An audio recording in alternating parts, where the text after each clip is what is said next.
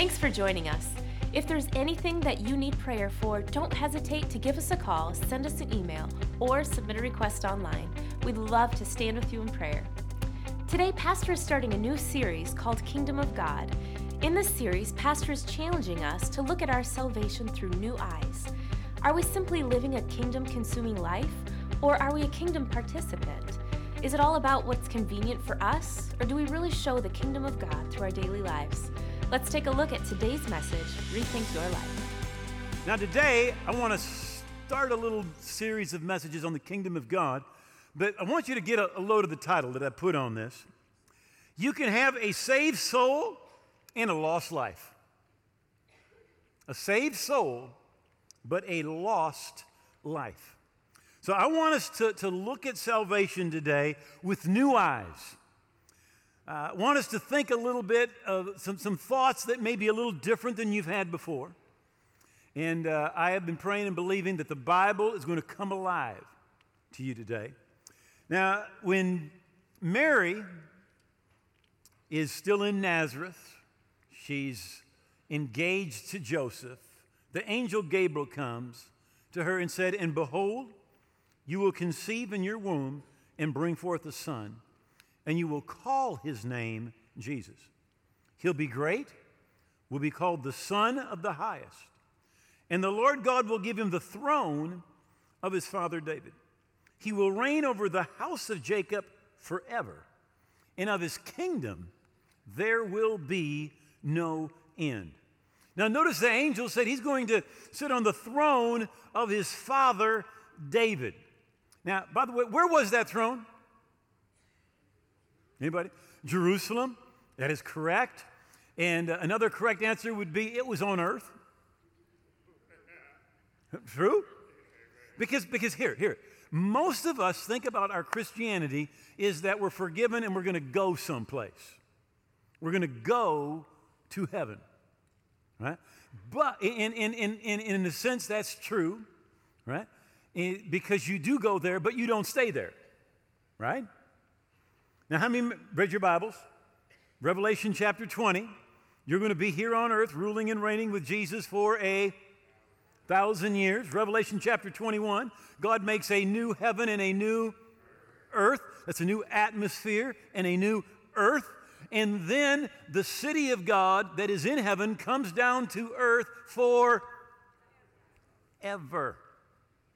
Now, I don't care if you're Catholic, if you're a Calvinist, uh, Lutheran, it doesn't matter what, that is what every Christian denomination believes. All of them.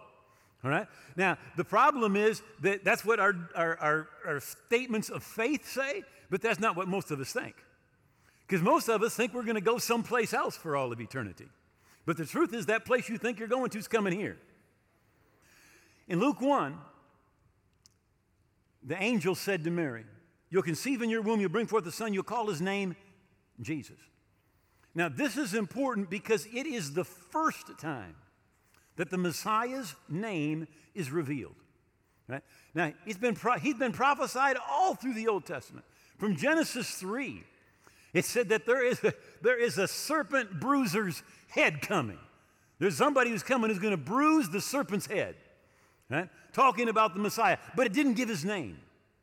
Right? Nobody knew that name until the angel came and spoke to Mary, and then later Joseph. And literally, it means the salvation of Jehovah. The salvation of Jehovah. So he's God's salvation. He's the second person of the Trinity. He is eternal. He wasn't created. The Bible says, In the beginning was the Word, and the Word was with God, and the Word was God. But when you look in the Old Testament, the number one thing it says about Jesus is that he would be a king. That is the overriding theme of all Old Testament prophecy about the Messiah. Daniel, in Daniel chapter 2, said it like this And in the days of those kings, the God of heaven will set up a kingdom. What's he going to set up? A kingdom, which shall never be destroyed and the kingdom shall not be left to other people.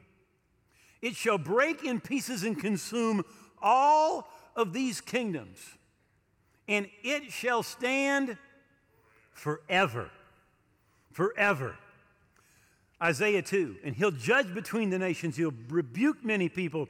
They'll beat their swords into plowshares, their spears into pruning hooks. Nation will not lift up sword against nation, neither shall they learn anymore. Why? Because the king is here. He's ruling. And one of his names is the Prince of Peace. Right? So, as Christians, we mostly just see him as a Savior who suffered. And we, we, totally, we, we totally miss the fact he's a king. He's a king. The, the Jews missed him as a suffering servant to, that would come and pay for our sins because they were just looking for the king. Now, today, because Jesus' message is, is always about the kingdom. In fact, he came and he said, The kingdom of God is at hand. Repent, for the kingdom of God is at hand. The Message Bible says it a little differently. It says, Rethink your life, because God's kingdom is here. That was Jesus' message. All the way through, he would talk about the kingdom.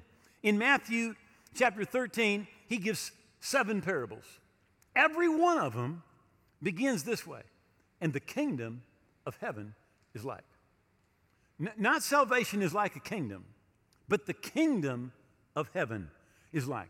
There's the parable of the sower, of the wheat and the tares, the leaven, the mustard seed, the, the treasure hidden in a field, the pearl of great price, the dragnet. But every one of them, Jesus starts, the kingdom of heaven is like. Not salvation is like a kingdom, but the kingdom is like. In the Lord's Prayer, He taught us to pray, Your kingdom come, Your will be done. Now, literally, you could put in parentheses besides that, Your kingdom come in my life and through my life. Your kingdom come in my life and through my life. Right? He didn't save you just to get you to heaven. Jesus wasn't looking for people just to get to heaven. In fact, he said, Go and make disciples, not Christians, make disciples, right, of all nations, right? He wants kingdom participants, not consumers. Right? Consumers go to church when it's convenient. Consumers are what's in it for me. Right? When Jesus arose from the dead, in Acts 1, he spends 40 days with his disciples. And it says, during those 40 days, speaking to them of things pertaining to the kingdom of God. Now, now, now the disciples, that they understand that this, he's going to be a king. And so they said, Lord, will you at this time restore the kingdom to Israel? Because that's what they're looking for. They're looking for that prophecy that God gave to Abraham in Genesis chapter 12 to be fulfilled. He said, I will make you a great nation. You the, the word great there, it actually means premier, superior, above all others. They were waiting for the Messiah to come and to rule and to reign and to lift that kingdom and to take the, the, the yoke of the oppressors of the Romans off from them. Right? He speaks about the kingdom of God. Will you at this time restore the kingdom to Israel? And Jesus didn't say, no, no, no, no. Salvation's just about getting forgiven and going to heaven. No, he said, it's not for you to know the time or the season that the Father has put in his own authority. He said, yeah, it's going to be, that's, it's coming. It's coming. You see, the, the, the mystery of the kingdom is that the kingdom is coming and that the kingdom is here. Because Jesus said the kingdom of God is here. He said, The kingdom of God is within you. Jesus is talking to Nicodemus, and he said, Unless you're born again, you cannot see the kingdom of God. Unless you're born again, you can't see it. You will look at the kingdom, but you won't recognize it. You'll think it's a religion. You'll think it's a philosophy. You'll think it's a moral code for life. But it's not a religion, which is what most people make Christianity. It is not a religion, it's a kingdom. Any other answer is incomplete. Jesus is a king. Isaiah 9 For unto us a child is born, and unto us a son is given. The government will be on his shoulders. His name will be called Wonderful Counselor, Mighty God, Everlasting Father, Prince of Peace, and of the increase of his government and peace there will be no end. Upon the throne of David and over his kingdom, to order and establish it with judgment and justice from that time forward, even forever. When Jesus was born in Bethlehem, three, four miles out of Jerusalem, wise men came from the east, Iraq, Iran, in that area. And they came and they began to question where is the one who has been born the king of the Jews? And they end up at Herod's palace. Now, this is Herod the Great. And for those of you that, that, that read your Bible much, it can be kind of confusing with Herods because a Herod dies and then another Herod comes along and he gets eaten by worms. And then 20 years later, Paul's preaching to Herod. Right? Now, Herod is a family name, it's like Smith. All right? So you, you've got Herod the Great, and then you've got three of his sons that are mentioned, and his grandson that's mentioned, and his granddaughter that are mentioned. So, so, so there's, a, there's a lot of Herods running around. All right? But Herod was placed as king of the Jews by the Romans. He was not Jewish, he was a descendant of Esau. He was an Edomite, and his grandfather had converted to Judaism. And this guy, uh, if you go to Israel today, uh, his stamp is everywhere. Herod the Great. He's the one that built the temple. Took 38 years where Jesus preached. The most sacred place in Judaism today is the Wailing Wall, which Herod built. It was part of the foundation wall for that temple, part of the, yeah, I guess you would call it the foundation wall. Uh, he, he built Masada, because he was so afraid that the people were going to rebel. It sits on top of a mountain uh, down by the Dead Sea, and it was his place where he was going to run if he ever had trouble. Uh, just a, a, like I said, his, his, his picture, his touch, it's everywhere. In fact, I got to tell you one, the biggest mistake that we made in Israel. Um, I, I'm reading my Bible, and Abraham's wife Sarah dies. And it says that he buys the field from the Hittites, you know, with the cave and with all the trees. And it's in Hebron. And, and I'm like, I want to see that. Got to go there. So I said to the tour company, we want to go. Abraham's tomb. And they said, well, not, no, it's in the Palestinian territory. I said, we want to go. They said, only in a bulletproof bus. So they get us a bulletproof bus. It was probably a good idea. It, it, it snowed, all right? And so we're on our way there, and the Palestinians are taking rocks, putting them in snowballs, and they are pounding our bus. Right? But finally, we get there, and I'm expecting was this trees, field, cave? Herod ruined everything. He built this enormous structure over the top. 2,000 years ago, he messed things up for us. But you go to Israel, he, he has pictures everywhere. Now, this guy was so power hungry that he murdered three of his own sons who he thought might be conspiring against him, as well as his wife, for the same, for the same reason. Uh, he was connected with Cleopatra and Mark Antony right, in the rebellion, trying to literally get Mark Antony to become the next Caesar. They were defeated by Octavian. Uh, and, and, when they were, of course, uh, Cleopatra commits suicide. And they're going to come after Herod, and he knows it. So he finds out where Octavian is. He's now become the new Caesar. And he shows up at his door, at his getaway summer estate, and knocks on the door. And they're like, Herod's at the door. And he's like, he's planning on having Herod executed. And Herod comes in and says, You know that I was with Mark Antony and Cleopatra. He supplied thousands of troops to them from Judea to fight against Octavian. And Octavian is planning on literally cutting his head off. And he says, You know, I was with them and I helped them and I was faithful to them until the end. And this is what you need to know about me. When I pledge my allegiance to somebody, I will be faithful and I will serve them to the bitter end. And I pledge my loyalty to you from this time forward, from today on. Octavian was so impressed. He not only sent him back as king of the Jews, but gave him additional territory. Right? So, his, his, when, the, when the, the, the wise men come, this is the guy they come to. They come to Herod. Now, he's going to be dead in just a few years. He's old. But they're looking for the king of the Jews. And so he said to those wise men, He said, When you find him, come back and let me know so I can go and worship him. Well, his real intent is, I'm going to go and kill him. Well, they find Jesus, and the Bible says they're warned in a dream not to return and tell Herod. And so they return a different way. And when Herod finds out, he sends his soldiers to Bethlehem and has every child in Bethlehem and the region under two years of age murdered. But God had given Joseph a dream and said, Herod's going to try to kill the child. Arise and go to Egypt. And the Bible says that night, right when he had the dream, he just got up, took baby Jesus and Mary, and went to Egypt.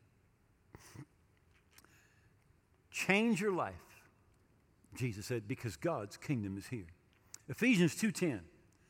For we are God's own handiwork, his workmanship, recreated in Christ Jesus, born anew, that we may do those good works which God predestined, planned before us.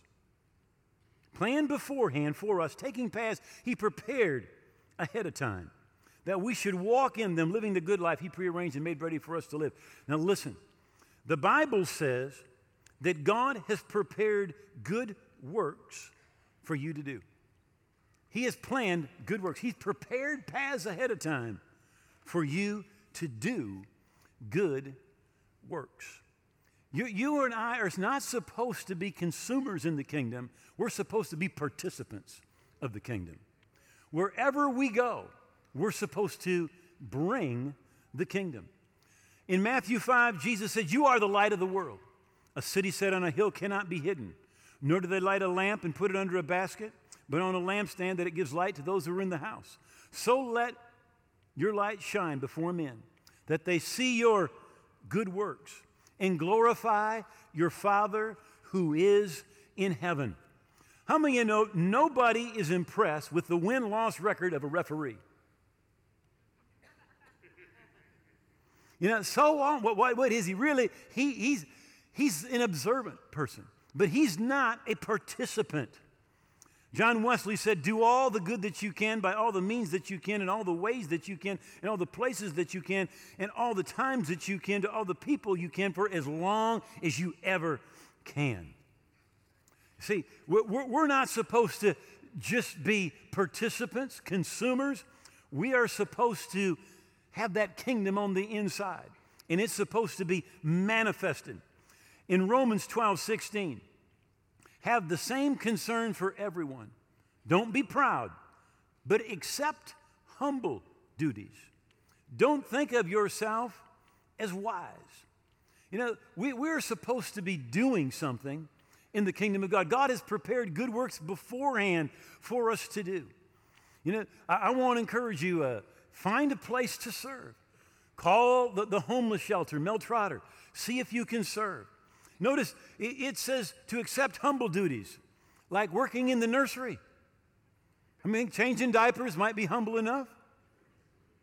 All right? Serve the hungry, work in a parking lot, minister to children, do something. You know, our devotion to God is demonstrated and authenticated by our devotion to those in need. Our Christianity should never just be sermons and songs and beliefs and creeds and prayers. It needs to be action, it needs to be doing something. Jesus said, I did not come to be served, but to serve. And the Bible says, Have this mind in you, which was also in Christ Jesus. You see, you can have a saved soul, but a lost life. if you're living just for yourself, you're just a consumer, and it's all about me, if you're not serving, if you're not doing the good works that He has prepared beforehand for you, taking the paths He prepared ahead of time, you may have a saved soul, but you have a lost life. Because life is not supposed to be about you, it's supposed to be about the kingdom and serving the king. It's not enough to get to heaven. We want to get to heaven having done something with our lives that glorifies God and not just about ourselves. Let me close with this story.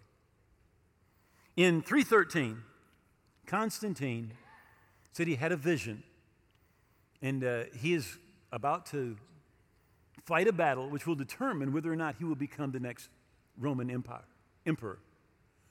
And in this dream, he said God spoke to him, and, and he said he became a Christian. Now, what we know for sure is that his mother, Helena, was a true believer way before this. Right? Well, then in, when he won, he made all religions legal. Christianity became legal in the Roman Empire and it ended persecution. And several years later, Christianity actually becomes the official religion of the Roman Empire right? And the Roman Catholic Church is what is left of the official religion of the Roman Empire. That's what it is, right? Well, a few years later, in fact, in, in uh, 361, Julian becomes emperor. And he's actually referred to as Julian the Apostate because he tries to bring the Roman Empire back into paganism. He's building temples to Zeus and Epaphrodites, and he's trying to get rid of Christianity and bring back paganism. Now, now he wrote some letters, and I just want to just give you a little bit of a couple of these letters. he said, he's talking about why they aren't making any progress. He said, We're trying to bring heathenism back, but it's just not taking. He says, The impious Galileans, now that's his word for Christians, all right? He said, They take care of their own poor and ours. He said they're constantly doing all these good things, right? And it makes it really hard to promote paganism when these impious Galileans are out here taking care of everybody who's poor and everybody who's in need. You know, during the, the, the days of the Roman Empire, if you had a child, you didn't want that child for whatever reason, baby, you could just take that child out to the edge of the forest or edge of a river and just leave that child. Now, you didn't murder that child because they said you left it to its destiny. Right? You just left it to its destiny. You know who picked up all those children they could find? It was the Christians that picked them up. You know who started all the first orphanages? Christians. Right? Why? Because they wanted to do what Jesus would do. See? So then he, he continues, he says, it's shameful. What, what he's talking about is in, in cities in the ancient world, plagues would hit the city, right? And anybody who had the means to get out of the city, they didn't know how sicknesses were being transferred, but they knew that they were being transferred. So if you were in that city and a plague hit the city and you had the means to get out, you got out. Right? And he's talking about, he said, it's shameful that ours, our people, should be so destitute of assistance. He said, when everybody leaves, the Christians, they come in and they take care of not just their sick people, they take care of everybody's sick people. They don't care who you are. He says, and it's really hard to promote paganism when these Christians keep doing all this good stuff. Now, now, now listen, those Christians stood for everything you stood for today.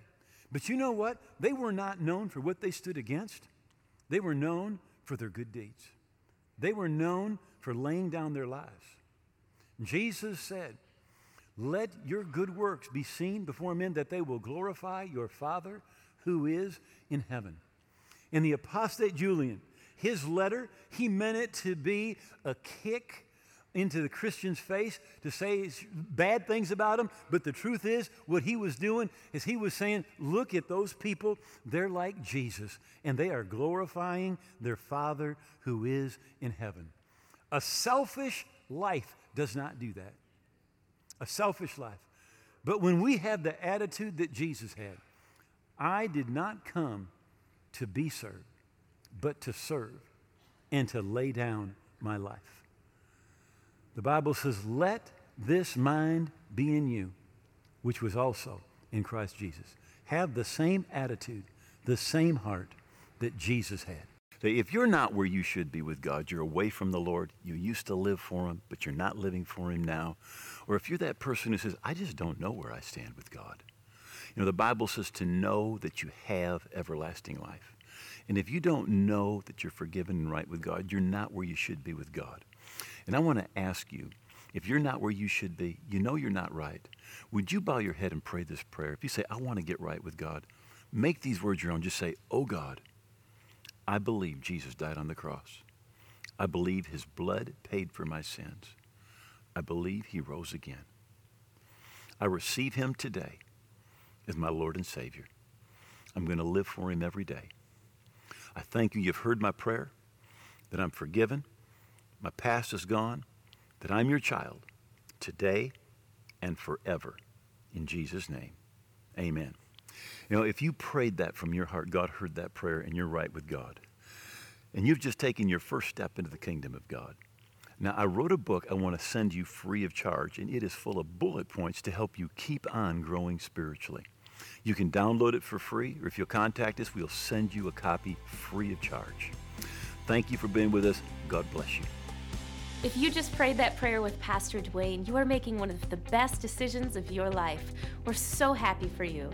To receive a copy of Pastor's free book, you can go to walkingbyfaith.tv and request a copy of this book be mailed to you. Or you can download it right there instantly. Either way, it's absolutely free. While online, you can purchase a copy of today's message, Rethink Your Life, in the WBF store. You can also download the scriptures for this message under the On Demand page. We're excited to let you know about an awesome opportunity to help Walking by Faith reach millions of viewers around the world. Right now, any gift you give will be matched up to a total of $345,000 due to the generosity of some of our partners. If God is using this ministry to strengthen your faith, please consider making a donation today and help us make use of these matching funds while they're available. If God is using Walking by Faith to change your life, we'd love to hear about it. You can connect with us on Facebook or send an email to your story at walkingbyfaith.tv. Next week, Pastor Duane will continue this series with Heaven Flood the Earth. We'll see you then.